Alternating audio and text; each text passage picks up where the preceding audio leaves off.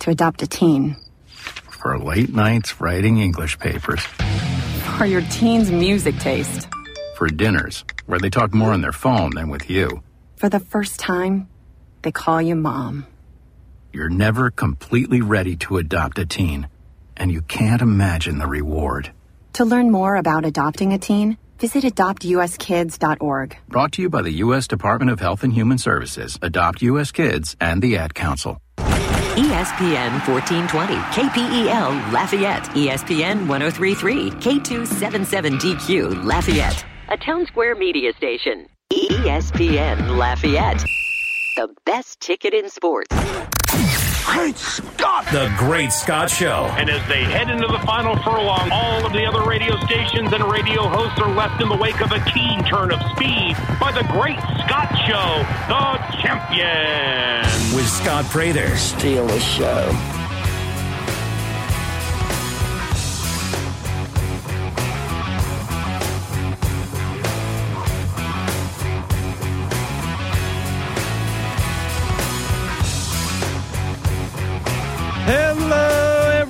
Everybody, and welcome into the Great Scott Show on a Wednesday. What's going on? How are we feeling? Up late last night? I was. Got that coffee, got the caffeine drip. Wake up. Attack the day. Enjoy it. Be grateful. Grateful to have all of you tuning in this morning. Got a great show for you today. Anthony Babineaux, assistant Raging Cajun baseball coach, in studio this morning with me from 8 to 9. Looking forward to that. Garrick Rattler of the Pelicans pod going to join me at 720. We got a lot to get into this morning. NBA playoffs, UL baseball, Pels Suns, NFL draft, and more. And uh, open phone lines for some of the show, including – right now 337-269-1077 we'll start with the pelicans lost last night to the suns and whenever the role players are having a night like they had last night it's going to be really difficult to win. And i know i know a lot of pels fans are saying man that game was winnable. If only this if only that if if if if the Suns won the game. And that was thanks in large part to Mikal Bridges. DeAndre Ayton was good. Chris Paul was was good. I mean, the Suns got Bismack Biyombo minutes. Eight minutes. And he was zero and plus minus. they got 31 points from Mikal Bridges, who prior to last night had only had one 30 point game in his entire career. He played 47 minutes. One of the best defensive players in basketball. He had five boards, he had four blocks. He had only had one 30 point game in his entire career prior to last night 31. He was 12 of 17. He was four for four from three point range. I know it felt like the Suns were making every single three pointer last night. Cam Payne was two of three. Bridges was four of four. No one else really was great. Landry Shamet was one of three. Do do do do do. Inspector Gadget. Jae Crowder was one of five. Cam Johnson was one of five. Ayton was 0 for 2. Chris Paul was 0 for 4. Couldn't hit a three pointer. That, like, it felt like they were hitting a ton of threes. They really weren't. It was just Mikal Bridges. And for a brief moment in time, Cam Payne when the, the, the Suns were just when they needed a big bucket, they got it. They were desperate. They were at home. They got the win. They earned it. Saw way too much Pelicans Twitter last night in the first half whining about the refs. Refs weren't the ones turning the ball over. Was was there a few? Was there you know some bad calls in the game? Of course, there always is going to be, and that's magnified the NBA playoffs. And the Herb Jones foul on the you know when he drove in and scored, that was the offensive foul. That was mm, it was really bad. But it, there was there wasn't a moment where you're like, oh well, psh, good luck tonight. It drew a ton of attention going into the game because of what Monty Williams said and got fined for. But the Pelicans were sixth in the NBA in free throw attempts this season. The Suns were 27th, dead last since the All Star break. It didn't have their best penetrator and scorer on the team in Devin Booker, of course. And once again, last night, guess what? The Pels shot 35 free throws. The Suns shot 20. A difference of 15 in the discrepancy again, which last time the discrepancy was 42 to 15, but 10 of those were technical free throws because the Suns lost their composure in game four. So, really, when you think about it, only two extra ones in a game where, you know, from games four to five, that wasn't, that wasn't, wasn't the story last night.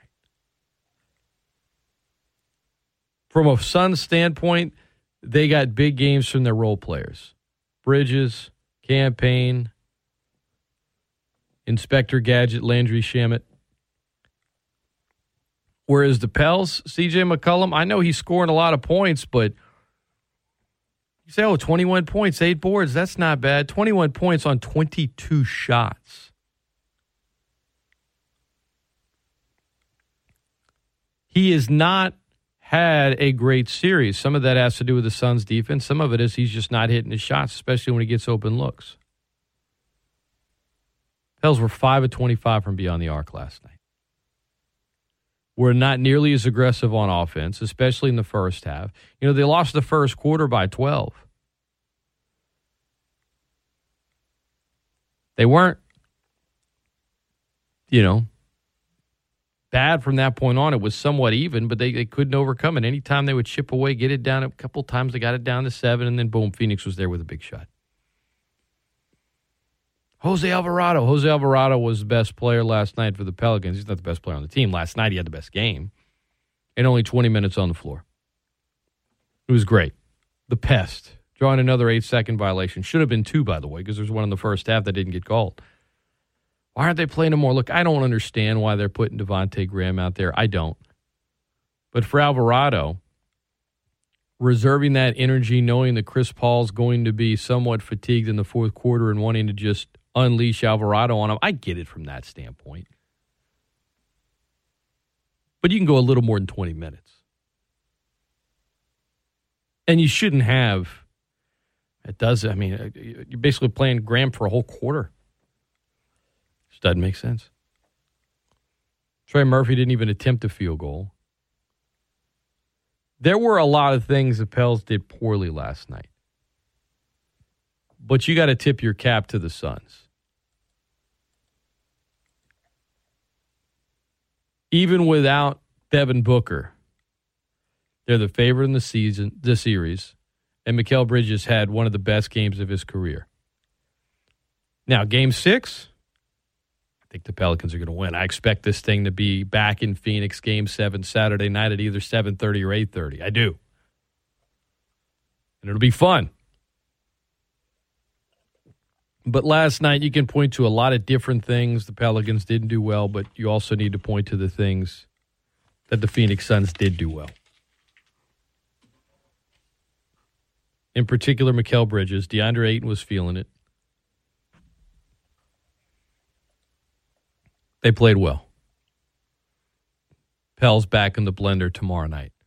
6:30. Should be a pretty busy night in pro sports for Louisiana between the Pels playoff game and then the NFL draft.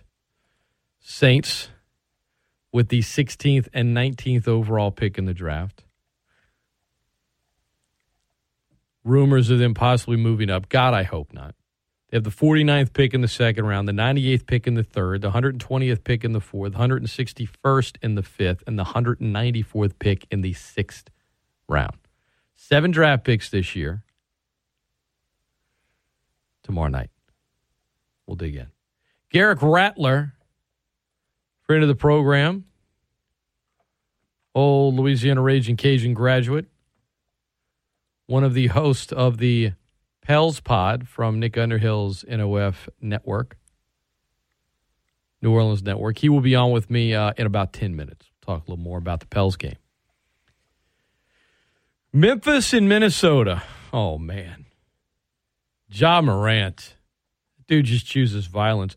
Minnesota cannot, at this point, God bless their fans.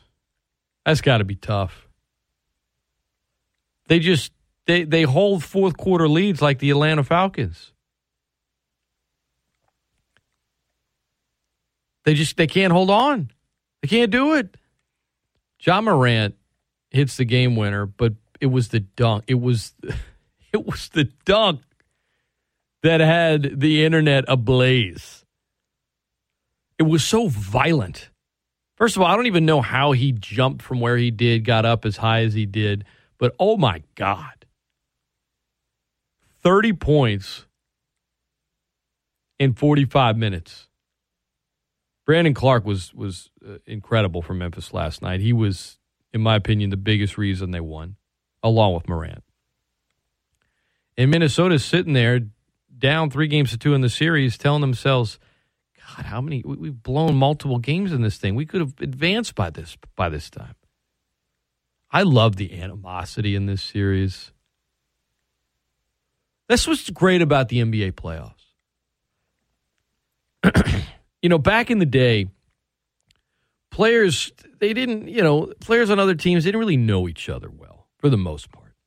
They didn't grow up playing AAU ball together. They didn't have Instagram. They didn't have Twitter. They didn't have each other's phone numbers. You weren't really buddy buddy to begin with, and then you get to the postseason, and things would just you know get nasty. But they could get nasty in the regular season too. In today's NBA, there's a few rivalries here and there, and there's some animosity, but the regular season is more of sort of this marathon where everyone's just kind of running next to each other, and they're like, "Well, I'm going to try to win this race, but hey, it's good to see you, buddy." Then you get to the playoffs, and it's just wind sprints. Because once you are in a series and you are seeing each other on a more regular basis and you start getting the tendencies and everything is on the line,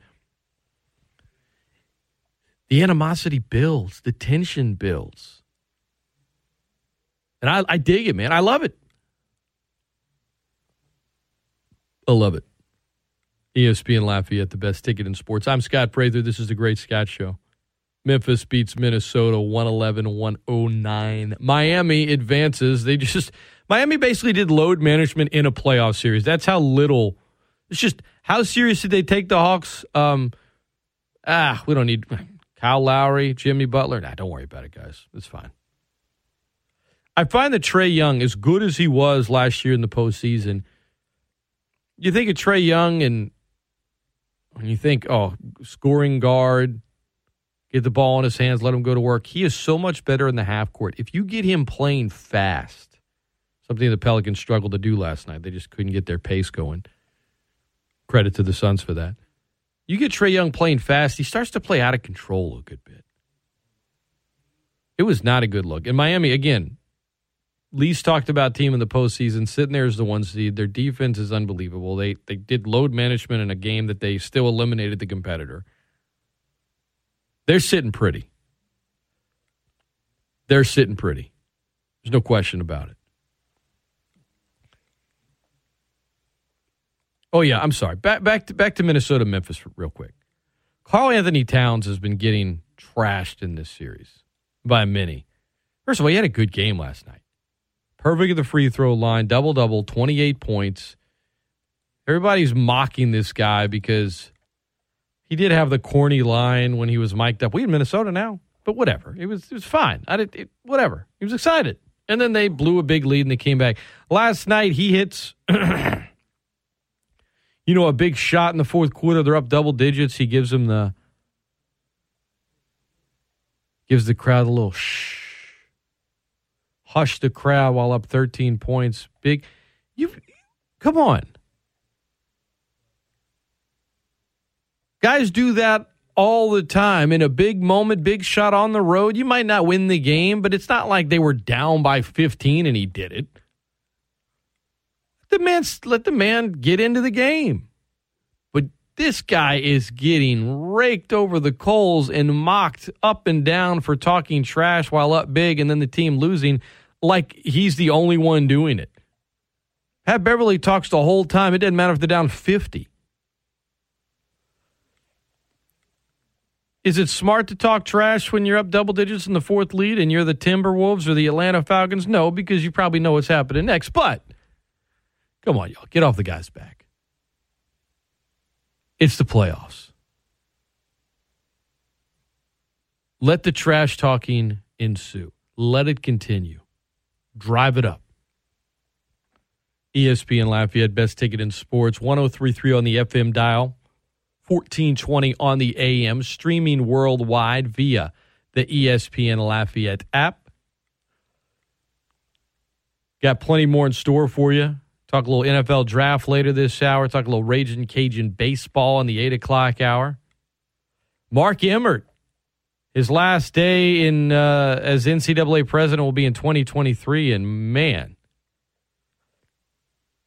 all of social media was ding dong. The Wicked Witch is almost dead. Got paid $3 million to watch the NCAA. Mm. Let's just say he's in a thankless job, but he also deserves the criticism. Fair. Fair enough? Don't go anywhere. Garrick Rattler joins us next from the Pels Pod. Is this thing going seven? Can Mikal Bridges duplicate what he did last night? Is that a one time deal? Great Scott Show continues after this on ESPN Lafayette, the best ticket in sports. Back in three minutes. Don't go anywhere.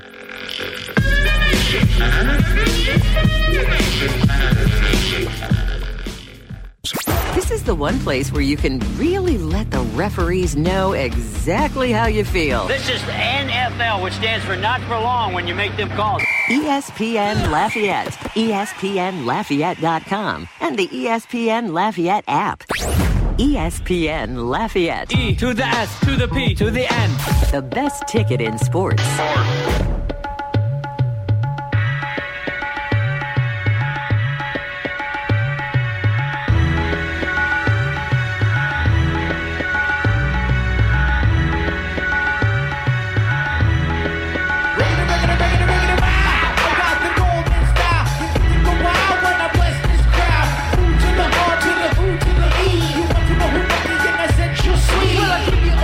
Welcome back into the Great Scott Show. I'm Scott Prather. Joining us now as we come back out of the break. My guy Garrick Rattler at Garrick underscore Rattler on Twitter.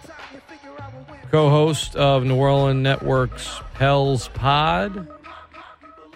Like many of us, he was up late last night watching the Pelicans just fight and claw, but never really be able to get over the hump. They cut it to as little as seven, but after that first quarter, it was kind of uphill climbing. And uh, Garrick, I I know that a lot of Pels fans are focusing on a lot of the things they didn't do well, and I get it, right? But the Suns last night, they they they got a career game out of a role player, and he deserves credit for that. I mean, his defense is great, but you got 31 points from Mikal Bridges. I mean at some point you do have to give the opponent some credit. And Phoenix, they they played like the more desperate team last night. Um, we'll see what happens tomorrow night and potentially Game Seven. But what, what was your number one takeaway? First off, good morning. But what's your number one takeaway from last night's Game Five? Good morning, good morning, Scott. Thanks for having me on. Uh, yeah, I, I was up last night watching the game, and and I think that you know, the, Pelicans had had some opportunities. Uh, they left a lot of, of points on the board at, uh, at the free throw line. I think the number one take uh, takeaway from me uh, yesterday had to be the, the the start. Right? You know, we we talked about it on our, our, our podcast about how you know Phoenix is a is a is a team with championship aspirations, right? And you know, being two two and going back to your house, that's a sense of desperation, right? Especially without having Devin Booker. And so you knew that the the Suns were going to come out and give the Pelicans their best shot to start off the game. They wanted to make a statement. Um, and 32 points in the first quarter, uh, you just dug yourself into a hole that you weren't able to, to, to, to dig yourself out of it. When Mikal Bridges is having the game you're ha- he's having, and, and CJ goes one for eight to the three point line, uh, when you're trying to get out of the hole that you dug yourself into, things that can't happen. And so it was a, it was a, it, it seemed as though the Pelicans were running a treadmill uh, for, for most of the game. John, um, excuse me, not John Morant, Jose Alvarado, uh, 20 mm-hmm. minutes last night. Um, he played outstanding. He brings the energy, the defense. There's part of me that gets okay. Look, Chris Paul, he's starting to get fatigued. Wait till you're in the fourth. It's a tight game. he's really, you know, on that last little bit of gas, and that's when you bring Alvarado to just, you know, create havoc, wear him down. Because if Chris Paul can't go right, you take the head off the snake. What are they going to do? And last night they, you know, Mikal Bridges again had a big game, and so did Ayton.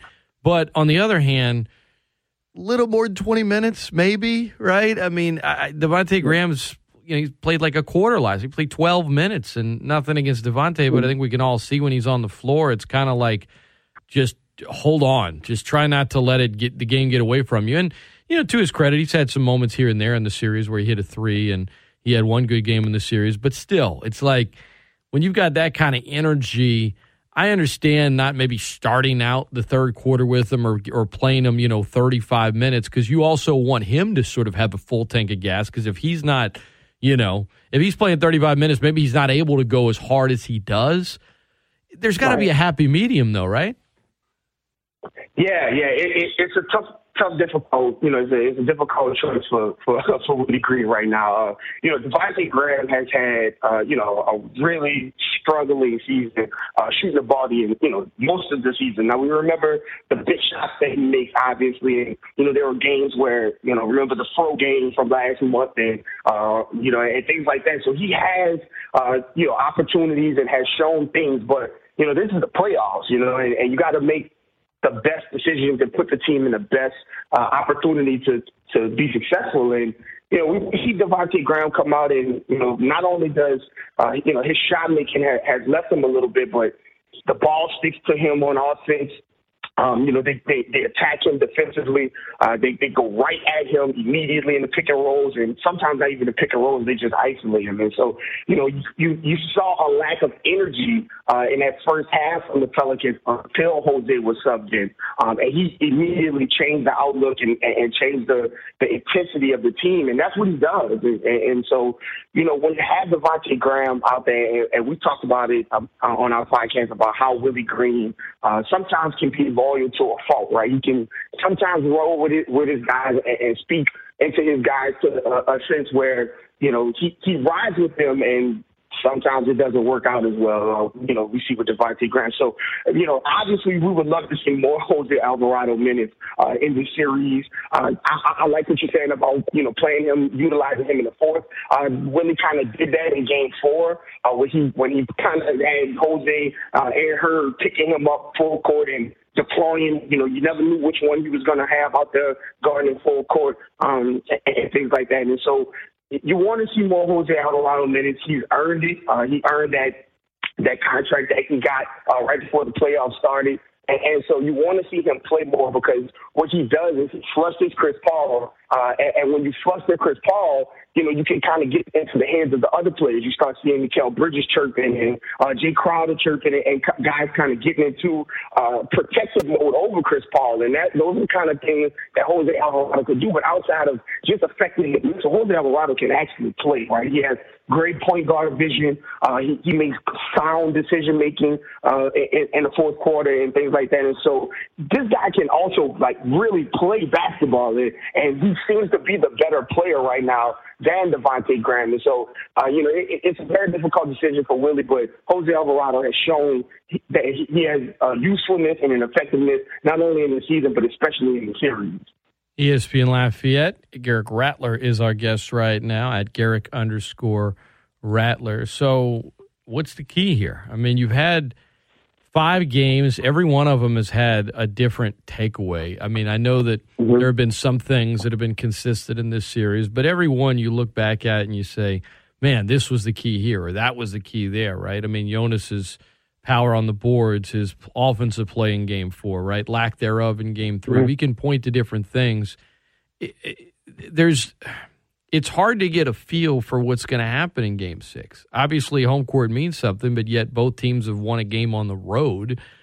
The blender was popping on Sunday, but I don't know, man. I mean, you, you think to game six situations, a lot of these, we see them statistically, historically, they end in game six more than they don't. Mm-hmm. How do the Pels extend this thing to game seven and then – you know, put the ultimate pressure on. Because they look, this will be the third elimination game they've had, and if they have to have four, I know that's what they're gunning for.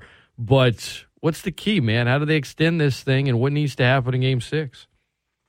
Absolutely. This is this is back to the wall. You know, you, you, you win and your season continues. You don't, and the season is over. And so going into this this game, I, I, I like to look back at the, the weekend in New Orleans. Uh, you know, and, and you can see game three and four. Right, there was a stark difference. Uh, JV JV is the is my key to this game because um, you saw what happened in Game Three when when JV wasn't aggressive and wasn't trying, uh, you know, to, to, to score and looking to, to exploit his mismatch, his size and strength mismatch against DeAndre Ayton. And then you saw what happened when he did it in Game Four, right? And again, Game Five, he wasn't as active, and you saw what happened then. And so I, I think that JV is a huge key uh, to the game. Number one, uh, because he's a he's a good offensive scorer. Uh, he can you know he can put the ball in the basket and put points on the board. But like I said uh, on the podcast last week, uh, you know JV also can start chain reactions, right?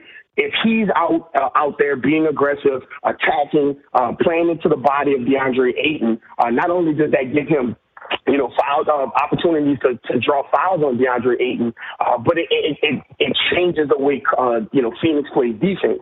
And so when he does that and you get him in, in, in foul trouble, uh, or, or you change the way they play defense, now things change for, for Brandon Ingram and CJ, right? Now they get open, easier shots uh, and, and, things like that because of how the defense is shifting and focus uh, to, to JV. Now, last night, game five, they, they didn't really go to him early, right? They didn't. They, they didn't. They settled for way too right. many long contested jumpers, and that's and before you know it, you're down double digits at the end of the first quarter.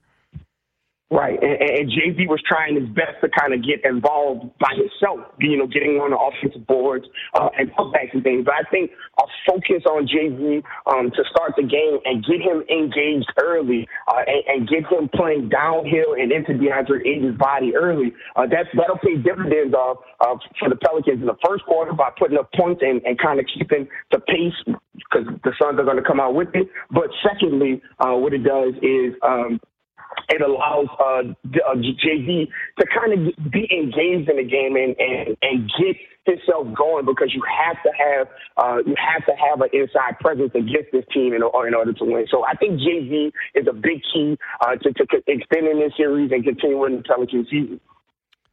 Yeah, man, they they gotta eh, so much about the ball stopping and not being aggressive and when you get it in the paint, it opens other things up to your point, slashing. I mean, the first quarter was was awful last night. Now, look, Phoenix is good defensively. They make it difficult to get to him sometimes, but that's on Valanciunas to be more physical and get the ball. And not getting it to him early last night, they end up settling for these long shots late in the shot clock and long rebounds, Phoenix on the fast break, or turnovers, right? Talk about the lack of assists last night from New Orleans they, that's one thing that unfortunately has been there the whole series. I mean, even in the games they won, they turned it over too many times. Some of that is yeah. Phoenix's defense, but to your point, man, when you get it to Valanciunas early in the paint, it opens up for the other guys to have better looks. And be you know, in the end, it just seems like they become more aggressive as a team throughout whenever they do that and don't wait until it's too late in the game. Now, CJ, he you know, he's scoring a lot, but it's on too many shots in this series, right? Mm-hmm. Way too many shots. Mm-hmm. He's he is such a big key for this team if they want to push it to game seven because he has not had one of those games yet, Garrick, where you're like, that's the guy, right? That's the yeah. guy that they mm-hmm. traded for. That's the guy. And I, I'm not trying to downplay his leadership and the things that he means to the team. My point is, offensively, you see him whenever he's in the zone. He can get a, a shot he wants. He's able to expose the defense. That's not happening. He's taken some long shots before there's any ball movement, way too early in a shot clock. He's not driving to the paint nearly as much, and he's just not hitting those shots. I mean, it, he if CJ has a game with strong efficiency, which dare I say in this series he hasn't done yet, guess what? I mean, the, the pendulum can swing a little bit, but 21 points on 22 field goals, that's that's not the most efficient thing for CJ. And some of those, a lot of these points are coming later in games, maybe when they're playing catch up. Is he is he just is this just a bad match? Because we talk about Mikal Bridges, right? I mean, the, mm-hmm. again, Phoenix deserves credit here. They're playing outstanding defense, but just seems like CJ hasn't had one of those games yet in this series where you say, "Oh man, you know now now they can't just double and and constantly have two to three guys waiting on Ingram." Now the Pelicans are going to make him pay. It just seems like CJ hasn't made Phoenix really pay in this series. Yeah, his efficiency has has not been great. Uh, you know this this series. I think part of the reason, obviously, like you said, you want to give credit to, to Phoenix. Uh, they're the number one seed uh, in the West, the number one seed uh, in the in the NBA playoffs uh, for a reason, right? And and their defense is is key. To, um, Mikal Bridges was a finalist for Defensive Player of the Year, and you know although he draws the uh, the, the Jae Crowder, I mean the, the Brandon uh, Ingram matchup a lot. Uh, there's a lot of times where he's matched up on CJ and they let Jae Crowder uh, kind of deal with Brandon Ingram. And you know, Mikal is a is, he's a rangy defender and, and things like that. Um, and, and CJ CJ is one of those guys that you know he's a he plays when when he when the ball is is moving and and you know the, the vibes are high and everybody's passing the ball and he's able to hit you know uh, open he's a he, likes to play in those type of games. And so when, in the playoffs you know you get these really really tough defensive quarters um you know and and and halves and things like that. And we've known CJ to hit you know shot after shot big shot maker and things like that. But in, in the playoffs what happens is that they take away the thing that you do best, right? Most defenses do, um, especially against a defensive team like the Phoenix Suns. So they take away uh, the things that you do best, and so now you see CJ pulling up a lot and, and, and pulling up on contested twos and uh, and things like that. Shots that we are used to him making, but everything is so sped up and, and played in windows in the NBA uh, playoffs. And when you you know when you coming off some screens um, and, and not not seeing the, the light of day the way you're so used to seeing, uh, you you, you to back to some of your bad, bad your bad habits and pulling up on contested two pointers and contested three pointers, um, especially early in the shot clock. Those are the type of things that you cannot have in the playoffs. Period. Especially when you are a lower seed trying to upset a, a big seed, and so I mean a higher seed, and so you know, CJ has to shoot better. He has to shoot better in order for the Pelicans uh, to extend this series. Uh, I think that, again, back to the point about JV, if you get JV started and play inside out as opposed to outside in, I think that that is a, a, a way to get CJ going, uh, to get those guys uh, off CJ playing so so tough on, on, on CJ, and that he can get some of these open shots. And I, you know, it, it's CJ has been phenomenal this season. He has been exactly what the Pelicans needed. Um, but in the playoffs, everybody has to step their game up, and CJ is not, you know, he's not excluded from that. Man, those minutes to start the second and fourth when Ingram's on the bench and they're trying to run the offense through McCollum, it's just mm-hmm. it's it's been tough. It's been tough in this series. Um, yeah, that, uh, and, and, also I think Scott, I think just the, I think one thing also that that, that has gotten into uh, on CJ is that CJ is being asked to be a, a primary ball handler, right? When when Brandon Ingram is out, he's asked to kind of initiate offense and things like that. Where at CJ, we've seen his his career there's always been a Dame next to him, right? There's always been a guy to kind of get the who, who's ball dominant and set CJ up and, and, and for CJ to flourish. And CJ stepping into his playmaking role has been, you know, great this season. But again, in the playoffs, those are the type of things like if you aren't comfortable doing that, if that's not something that you are, you know, you made to do or something you're absolutely comfortable doing, it will be exposed. And you're starting to see that a little bit with these turnovers and rush shots uh, early in the shot clock. I think that has a little bit to do with it as well. ESPN Lafayette, the best ticket in sports. Um, final thing for you, Garrick Rattler has been our guest at Garrick underscore Rattler uh, at Pels Pod. If you want to follow it there, he and his brother do an amazing job on that podcast covering the team. Um, I, I, again, giving a ton of credit to Phoenix, right? Um, Mikal Bridges last night, 47 minutes, 31 points. He'd only scored 30 mm-hmm. once in his career. He hadn't had a game where he had four blocks in a postseason game. His defense, he's just, he's, I mean, he's, he played really well, right? Who's mm-hmm. going to be the role player? And I don't consider JV a role player now. Who's going to be the role yep. player in game six if New Orleans wants to extend this to game seven? Who's the role player for New Orleans that has to have maybe not the, the kind of performance Bridges had last night, which was outstanding, but needs to have one of those games where they're at home and you're like, you know what, in home games, role players usually do better, and this is going to be their moment. Yeah, I, I think we're going to see more Jose Alvarado minutes. Uh, I think you know we, we Willie is smart enough uh, of, of a coach to, to notice when things are happening. We've seen uh, Garrett Temple go from playing heavy minutes to not playing at all. Um, and, and so, you know, we've seen Jackson going into the starting lineup, things like that. We've seen him able to make adjustments when they uh, need to be made. Now, sometimes they take maybe take a, a, little too long for, for Pelicans fans to, you know, like him, but he does make those adjustments. I think we see uh, more Jose minutes, and I, you know, I think emboldening Jose to be the point guard next to CJ when BI is not uh, on the court, and letting Jose run the run the point guard duties uh, instead of CJ. Just letting CJ get set up and, and, setting him up into to better shots and things like that. I think we're going to see a lot of Jose. Another guy that I'll, I'll be looking for really uh, would be Trey Murphy. Uh, Trey has had hasn't had you know the the huge game or like the, the three days in a row or you know the thing that we know uh, Trey to do. Uh, he hasn't had that game yet. So I think being at home uh, with with your backs on the line, I think everybody has to pretty much go everything at the wall to see what sticks uh, as, as far as Willie Green go. And so I think that you're going to see a lot of Trey, uh, some Trey Murphy minutes. And he's, he's, I, I talked about his irrational confidence on our show and, and things like that. Um, and, and this team, part of being a young team, it, it has good things and bad things. Obviously, the the bad aspect is the, the turnovers, the young, you know, the not being able to consistently bring it every game. But there are some things that are good, and I think that being so young uh, and, and not really knowing the you know the, the the intensity of the moment. Not really you basically you're too young to know what's really happening right now. And so I think those guys that play free uh we've seen those guys uh like the, the rookie the rookie class play free um and, and those guys step up in big moments where you don't usually see rookies do. So I'm looking for Jose and Trey to kind of bring that energy uh and, and shot making from Trey Murphy uh to kind of propel the the, the, the Pelicans into a game seven. He's got to shoot it. They need to get him looks and he's got to shoot it. I mean he didn't attempt a field goal last night. Got to the yep. line one time.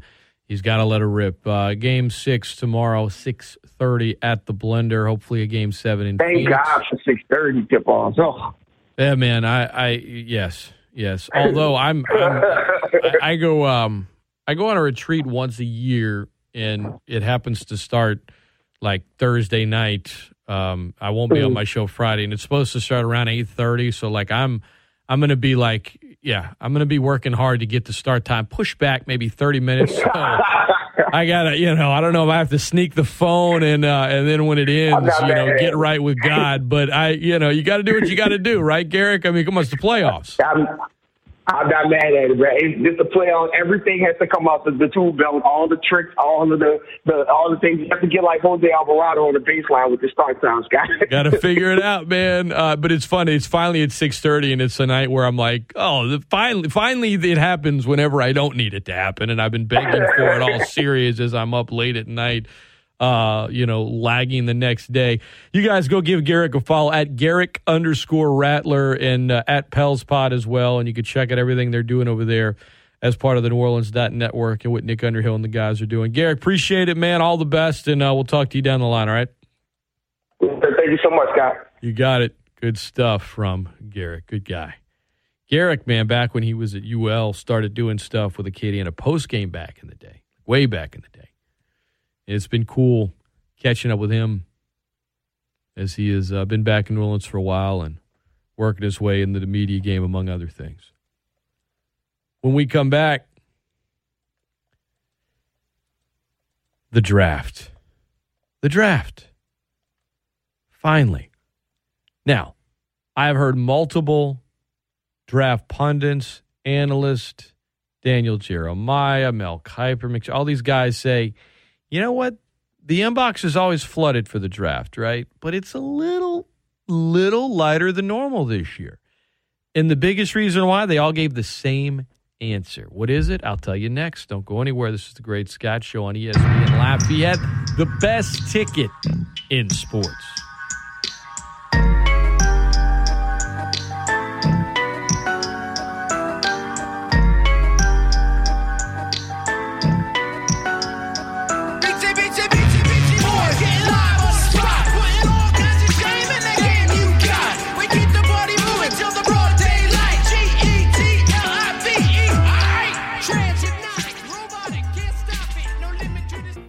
you, my friend. I'm glad I did this test on you, the friendship test. What? You got the best seat in the house.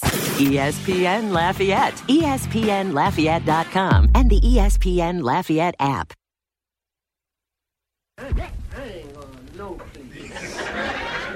Move me.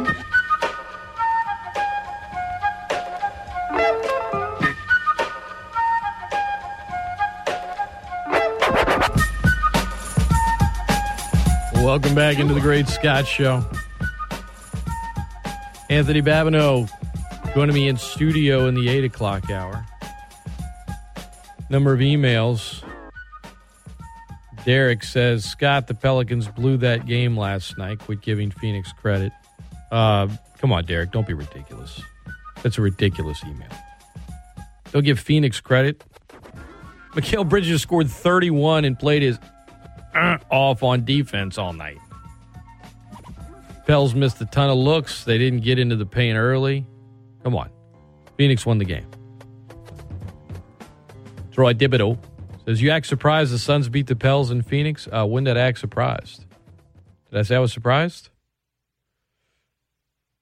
Says, How long will you troll the Falcons, by the way? Uh, the answer to that question, Troy, is forever. Forever. No doubt. In just a few minutes, why the NFL draft has a little less buzz than normal, according to all the quote big time draft pundits. They all gave the same answer. I'll tell you in a minute. But right now, phone lines are open at 337 269 1077. Let's head to the phone lines. Good morning. Welcome into the show. Hello. Uh, I took offense to uh, what you said about me after I hung up yesterday. Uh, you said I was a hater. I if I did, yeah, I guess you were being a hater. When when was hater this? on how, how how am I hating? Matter of fact, what team am I hating? Dude, you were sending emails constantly hoping the Pelicans got swept, and then you called and you were like, "Oh Yeah, no, I mean, I'm just hating. rooting for Phoenix," and I called you a hater. That's but that's not hating. All right, I So mean, I, I- if I was semantics. I felt, I felt like you, I felt like you were being a hater in that regard. Look, man. If uh, once again, man, um, if if people would actually listen to what I'm saying, I, I never took offense to. Uh, I mean, I never took a shot at any of the um, Pelican players. Matter of fact, I think uh, Brandon Ingram is playing phenomenal in this uh, series. Now, I know yesterday he kind of, you know, hopefully, hopefully he's all right. You know what I'm saying? Because He I jammed, he of the game, jammed his some- fingers. He said he's going to be all right. He said he'll be fine. We'll see. He jammed a number. Okay, and I know he had a bad spill too on his lower back. So, uh, like I said, I I know Alvarado. He's a pest, but at the same time, you know, I, he he's playing nice defense. You know, defense he's getting allowed to get away with. but he, hey, he, he's he's doing his job, man. And um, but I really think me saying that they're going to lose the next two games, and I think that Phoenix is going to close it out uh, Thursday. Um, that's not actually hating. No, but, that's not. That's not. That's not you being a hater at all. Hoping they get swept and you know, like taking joy Yeah, or but- but being that's- being but that's- upset when. Pelicans fans are celebrating, like enjoying their moments. That's when it comes Because across know- as being I a hater. That's when it comes. I, you saying you think? Look, I think Phoenix is going to win the series. I agree with you. I mean, I that's not that's not why I called. That's not why I said you were being a hater because you picked Phoenix. yeah, like I said, man, like you know, I.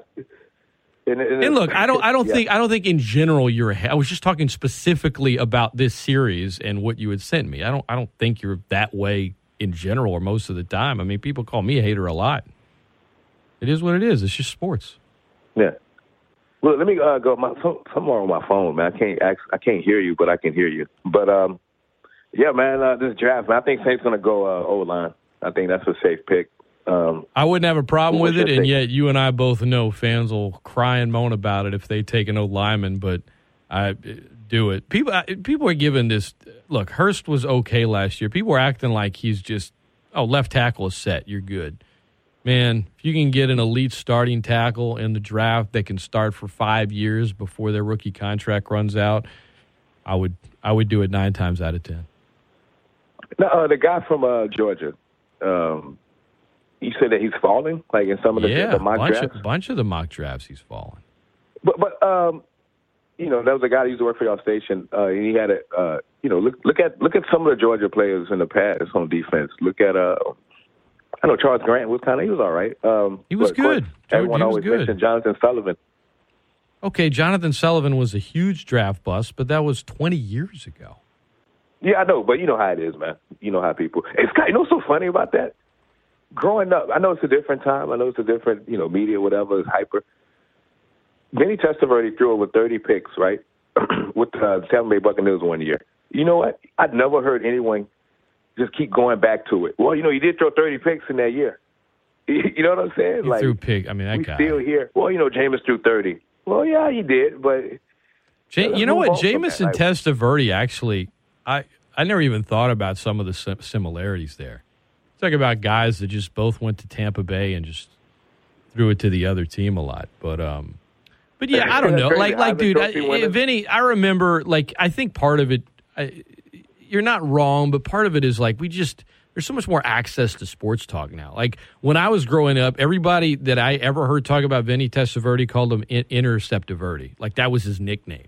I mean, I my my thoughts on Vinny Testaverde until late in his career when he was like in Baltimore in his one his one good year with the Jets is that the guy Yeah. just throws picks all the time. Like that's what he was. That's that was that was who he was to me growing up. Anyway. Yeah, man, I heard you uh, one more thing. I heard you talking about Big Dave yesterday. Uh, man, you know it's the craziest thing, man. And it's, every time I think about it, man, I regret. Um, you know, I caught listening to Big Dave. I caught him at the uh, tail end. You know, at least five within five years of his passing. Um, but Scott, the craziest thing, man, and I did not know this until uh, until I talked to his co-host uh, one day because I was like listening to Big Dave. I'm, I'm thinking myself, man, I'm talking to him. It's like I talked to this man before. Then I remember, man. Big Dave had a show on a radio station, a local station. Now it doesn't exist, KJCB. Um, and he had a sports show. I used to call in on that show, man. I was That's in tenth grade in high school man, in 1994. And I didn't, hey, I did not know that because you know the guy, the, the guy's voice was like real high pitch, and of course, you know, Big Dave's voice is still kind of high pitched, but I couldn't really tell the difference. And then I, I was like, wait, hold up, because this guy was like, I got Warwick Gunn coming in, like like the way he was talking. I love I'm it. like, man, who is this? And I, I used to listen to the show every Thursday, like on and off for like two years, man. And that, and to come to find out, like I said, I talked to Bandit. He said, yeah, that, that that's Big Dave. Big Dave had a show. That's Man, awesome. I, I, that's one thing I regret not asking him, not talking to him about that, man. Because Ugh. that that was my first experience calling in on a, uh live talk show, and that was in 1994. Love that guy, man. No, thanks for sharing that's that. crazy, That's man. really cool. I didn't know that either. I mean, I just Big Dave. Yeah, when I started uh, working here, he and Bandit had just started here, like shortly before I got here. So I just kind of knew him as, you know, their their games on on Friday night, and then the the uh, the show on Sunday, and then he asked me to do some high school basketball games with him back in like I don't know 05, 06, and I just had a blast, man. It was he was awesome. Hey, I remember when I first met him. I was on I was on location in Breaux Bridge. I first met him, and then we talking. Get this, let's go. I'm like, okay. he was just bossing me around, but it, but it was cool though, man. It was uh, it was all love, you know. He just met me five minutes, and already I'm, I'm he put me to work. But uh, but it was cool though, man. Thanks, Jake. Um, And it's crazy, man, because I think I remember talking to you the day after he passed, man, at the festival. yeah, yeah, that's right. You and the guy from Houston, the guy that had that Yeah, and Seth Johnson. Yeah, yeah, that's right. Golly, man. Eight Yeah. years flies by. Jeez. That's wild. But look, Scott, nice hearing from you, uh, you have a good one. Thank you. Appreciate the call. Appreciate the call. Georgia players. Yes, there have been some Georgia players that bombed in the NFL, but there have been some D tackles that have done well. Geno Atkins, I know he's it's much later in his career, but a couple of all pro seasons from him back in the day. He's been in the league over a decade. I, there are a lot of people, a lot of mock drafts rather, that have Jordan Davis still on the board and the Saints not selecting him. I got no way this dude. He's got Haloti Ngata type nose tackle potential because he can collapse the pocket, he can rush the quarterback, and he moves like he's 250 pounds, not 340 pounds. Just, I don't know, man. Oh, what about his run defense? What talents like that? Sign me up. Why why is the draft have slightly less buzz this year? Everyone's they're still going to draw tons of viewers. People going to be watching. It's because of the quarterbacks. It's because of the quarterbacks. Daniel Jeremiah,